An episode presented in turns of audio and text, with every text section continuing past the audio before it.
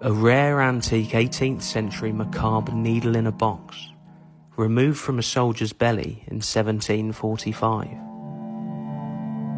The wording on the label reads, A needle cut out of the fat of a soldier's belly on Sunday the 23rd of February 1745 6, followed by the initials KP MD FRS. Many surgeons began as barbers, as both professions required knife skills, and they would achieve their position by means of a seven year apprenticeship. Surgeons have a long association with war. Armies went to battle accompanied by a barber surgeon to patch up injured soldiers.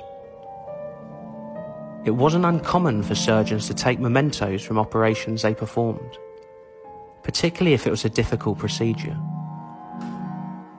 These mementos would be showcased for research purposes and as a tool for their teaching work. The needle inside this box is sitting on a piece of very old cotton wool, possibly original, and was most probably kept by the British Army surgeon who removed it as a souvenir, or possibly given to the soldier as a keepsake. This is a unique and most unusual piece of mid 18th century British military surgical history.